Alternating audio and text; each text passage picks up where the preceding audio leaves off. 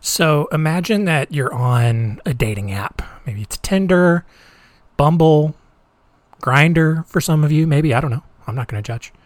Uh, and you match with a guy or a girl, whatever you're into, and everything about them seems pretty sweet. You know, you have a lot of common interests. They're really charming. You get along with them really well, and you even go on a date with them. And at the date, you know, there's just something seems off, and you don't really know quite what it is yet, but you do know pretty surely that this is not going to be, you know, a long term thing. And then you find out, you know, five, ten years down the road, that this person you went on a date with killed a lot of people over a period of time. And you could have been one of the victims. Uh, that was the reality for at least one person uh, in the 1970s. Um, obviously, they didn't have dating apps back then, but they did have the dating game. And one person uh, came across the dating game killer. And you're going to learn about them. Well, you're going to learn about the killer, not so much the person that they went on a date with. Uh, this week on Our Weird World. Our Weird World.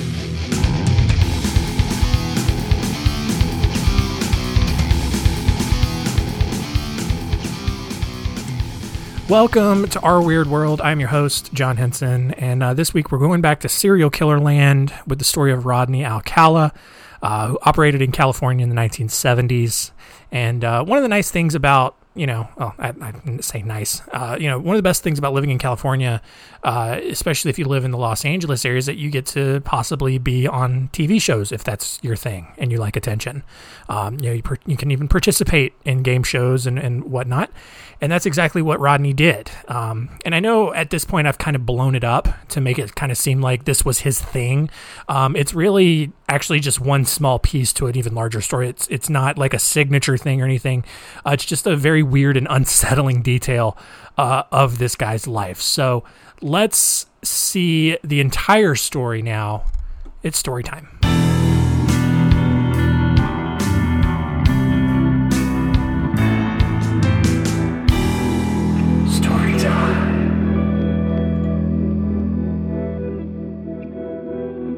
Rodney Alcala was born on uh, August 23rd, 1945, in San Antonio, Texas.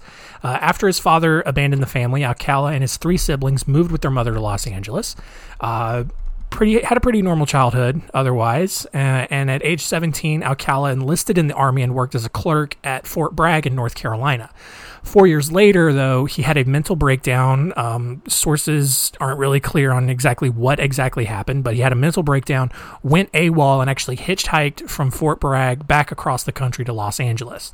Um, when people, or, you know, when the military finally caught up with him, he was diagnosed with antisocial personality disorder and given a medical discharge. Um, despite, you know, the the mental illness, uh, Alcala actually went on to graduate from the UCLA School of Fine Arts. Uh, in 1968, however, uh, the, this is kind of where everything begins. He lured eight year old Tali Shapiro into his apartment in Hollywood where he raped and beat her with a steel bar. Um, however, to avoid arrest on that crime, Alcala changed his name to John Berger, moved across the country, and actually attended New York University to study film under Roman Polanski, who, of course, you know, is known for his own child rape charges. Um, in 1971, Alcala raped and strangled a 23 year old flight attendant in her Manhattan apartment. And again, to avoid arrest, uh, Alcala modified his name to John Burger. Again, uh, the only difference is originally he spelled it B E R G E R, and now he just spelled it like hamburger, which apparently worked because he was able to get a job as a counselor at an arts camp in New Hampshire, um, which you know it's probably not the best job for him right now. Uh, but after the murder, the FBI actually put Alcala on their 10 most wanted fugitives list. And when some of the kids at Alcala's camp actually recognized him on a poster at the post office, uh, they alerted police, and Alcala was actually arrested and extradited back to California for that rape of Tali Shapiro. Um, unfortunately, by the time he was actually put on trial for it, the girl's family had moved back to Mexico and refused to participate in the trial. Which, I, you know, if if we're being honest here, made his child rape a really effective anti-immigration strategy.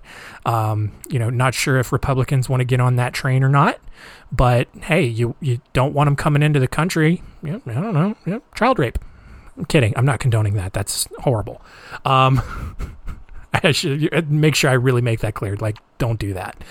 Um, with no one, you know, with the family not there to give a testimony, Al- Alcala was given a lesser assault charge and served only 17 months in jail. Uh, which was thanks to uh, this indeterminate sentencing program that was going on in California at the time, which basically allowed parole boards to release prisoners as soon as they showed even the smallest sign of rehabilitation. And oftentimes, that sign was more of just them faking rehabilitation, and they would just go right back out and start committing crime again, you know, because California. Uh, two months after his release, case in point, uh, Alcala assaulted a 13 year old girl. And again, thanks to the same indeterminate sentencing, Alcala was released after just two more years in prison. In 1977, Alcala's parole officer let him travel back to New York City, even though Alcala was a repeat offender and a flight risk. Um, a week later, he killed Ellen Jane Hover, the goddaughter of Dean Martin and Sammy Davis Jr. Uh, the next year, Alcala was back in Los Angeles, and he actually had a job working as a typesetter for the Los Angeles Times. Uh, he was even interviewed by the task force working on the Hillside Strangler case at the time, but was ruled out as a suspect. Um, and this just goes to show you just like how insane California was at the time. The Hillside Stranglers were, uh, or the Hillside Strangler was just another serial killer operating in the area, just one of many in the area at the time. Um, after, even though he was interviewed and ruled out as a suspect, he was arrested for marijuana possession and, and spent a little bit of time uh, in jail. Uh, once he got back out of jail, uh, Alcala picked up a new hobby, which was photography. And rather than taking pictures of landscapes or you know some other normal thing you would take pictures of, um, Alcala mostly took pictures of naked teenage boys, but he did throw in a few younger women just to make it seem like he was you know it was just for art. Um, this is where he also made an appearance on the dating game because, you know, a television show looking out for the safety of its contestants was just a preposterous thing to consider. Um, host uh, Jim Lange at the time made things so much worse in retrospect when he introduced Alcala as quote a successful photographer who got his start when his father found him in the darkroom at the age of 13 fully developed. Like, what? Like, how are people allowed to get away with saying those things on television? Like, that's ew. That's gross. But let's let's pause here and let's you know take a second. So we're right now we're in the late 1970s, and at this point, when Rodney Alcala makes his appearance on the dating game, he has raped at least two underage girls, and I do believe he's killed two or three people at at just at this point. and he has spent you know multiple years in jail for his crimes, and yet not only does he have a job at the Los Angeles Times, but he's just allowed to go on these game shows like there's no background checks at all. All right. So here's the, here's the even more insane part about his appearance on the dating show. He actually won the date with the show's contestant Cheryl Bradshaw. Um, However, you know, after the show, she changed her mind and refused to go out with him because she thought he was creepy, which really says a lot about the other two guys she had to choose from on that show. And that rejection did not sit well with Alcala, shockingly. Um, on June 20th, 1979, 12 year old Robin Samsoe went missing from Huntington Beach. Her body was found 12 days later in a rural part of Los Angeles. And at this point, like Alcala is totally unhinged and he's just going to start killing a lot of people. Um, when Samsoe's friends told police that a man had approached them asking to take pictures of them, police developed a sketch based on their description and circulated around the area. Um, Alcala's parole officer, who clearly was not doing his job, uh, recognized Alcala in the sketch and let police know. Police then searched Alcala's mother's house and found a receipt for a storage locker up in Seattle. When they opened it up, they found Samsoe's earrings. Strange. Um, and Alcala was arrested later that year and was sentenced to death for Samsoe's murder. Um, and I say, you know, he's unhinged at this point and killing a lot of people. This is the murder that he was uh, totally killed for, or totally killed for, that he was ultimately arrested for. But you know, he had. You'll see here in a second. Um, he had gone off between you know prior to his dating game appearance and between you know his rejection from the show and you know killing Robin Samsoe in 1979. Um, so at this point, he is arrested and sentenced to death for Samsoe's murder. But because California is probably the dumbest state ever when it comes to criminal justice. Uh, his death sentence was overturned by the California Supreme Court because they didn't know about his prior sex crimes. In other words, California took a man off of death row because they found out he was actually worse than they thought he was. And they didn't, you know, they didn't put him on like super death row or something, you know, super hardcore like that. They instead ordered a retrial in 1986 on the off chance that the charges might get overturned, which, you know, based on California's reputation, wouldn't be the biggest surprise. Um, instead, Alcala was reconvicted and resentenced to death, but the Ninth Circuit Court of Appeals nullified that conviction because a witness couldn't support Alcala's claim that a park ranger had been hypnotized by investigators into finding Samsoe's body. Just like the random dumbest details, and this dude continues to just live. Um, so, while lawyers prepared for both sides, while, well, while lawyers on both sides tried to prepare uh, prepare for a third trial to try to get the charges dropped, Alcala's DNA matched samples found at murder scenes of two other Los Angeles women, which you know doesn't look good. Uh, and while this was going on, Alcala wrote a book and then filed two lawsuits with the California penal system, one of which because he wasn't provided with a low fat diet. Like the balls on this guy to not only just be like, yeah, no, we're just going to keep doing trials because, you know, the legal system. And I just, you know, I didn't, I, I swear I didn't murder those guys, guys. And I mean, the park ranger, you, you can't tell me he wasn't hypnotized, and that's probably illegal. You can't do that. And now, um, you know what? Uh, I I just I, I wanted a low fat diet here in prison, and I think that that should be my human right to request specific foods after I've murdered people. Like get the mm. all right. Anyway, like like I'm just I'm getting really annoyed uh, just by this guy's story. Um, after seven years, seven years of going back and forth over whether or not Alcala's third trial should include those new murders that where his DNA was found, his trial finally began in February of 2010. Um, by now, at this point, Alcala was being tried on five murder charges and decided to act as his own defense attorney. Decided to act as his own defense attorney because obviously that works every single time. Um, he took the stand, and for the next five hours, he asked himself in, questions in a lower voice that he then himself answered in his regular voice. You know, it's just like, Rodney, yes, did you ever murder anyone? Um, no. Right. And then the uh, the prison system, they are not giving you a healthy low fat diet as you requested, while these bogus charges are being considered. Yes, that's correct. That's why I should be allowed to walk free. And like it's like the whole thing is just a, a circus. Um, and here's the thing like Alcala didn't even dispute the new murder charges because he claimed that he didn't remember killing anyone else.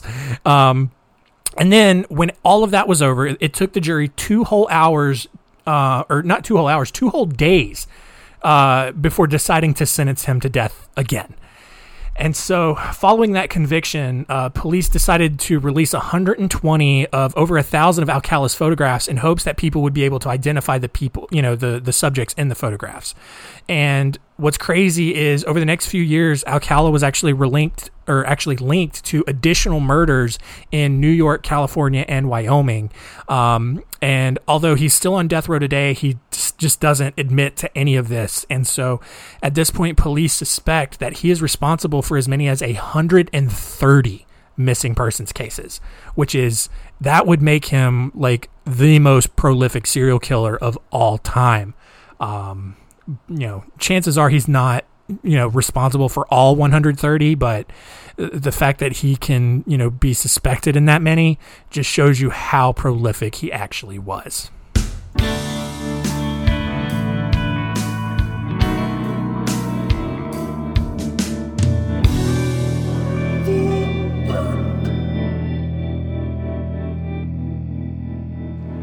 So there you go, the story of Rodney Alcala. Um, you know, quite possibly one of the most prolific serial killers of all time, but because he's stubborn and just a giant douchebag, um, you know, we may never know unless he, you know, confesses on his deathbed to something, but he probably won't.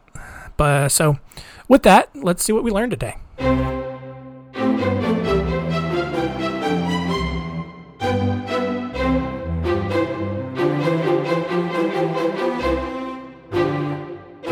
What did we learn? Number one, uh, if you want to solve the immigration problem in this country, um, it's actually not the the rapists coming over that we should worry about. It's us raping them and making them leave. And again, I swear to you that is a joke. Please do not go do that. Uh, number two, uh, game shows in the 1970s and maybe, I don't know, still today, do not perform background checks on their contestants, obviously. Otherwise, Rodney Alcala would have never made it on that show. And uh, number three, if uh, if Alcala ever admits to everything he's ever done, he could be uh, he could go down in history as the most prolific serial killer, uh, possibly ever, um, as he is linked to as many as 130 missing persons cases in three different states.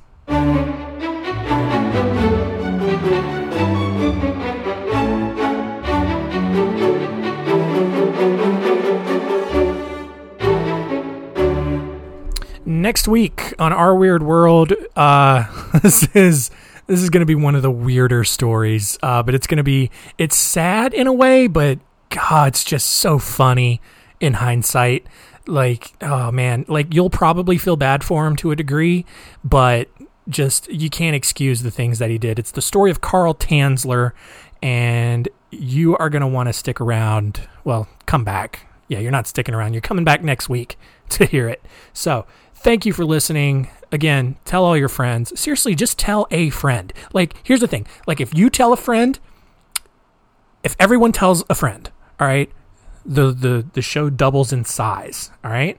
And then if that friend tells a friend, now it's like it tripled? Does it triple at that point? I don't know. I don't math wasn't my strong suit. Anyway, tell your friends about the show, all right? Because it's awesome, obviously. Uh, but always remember, keep it weird.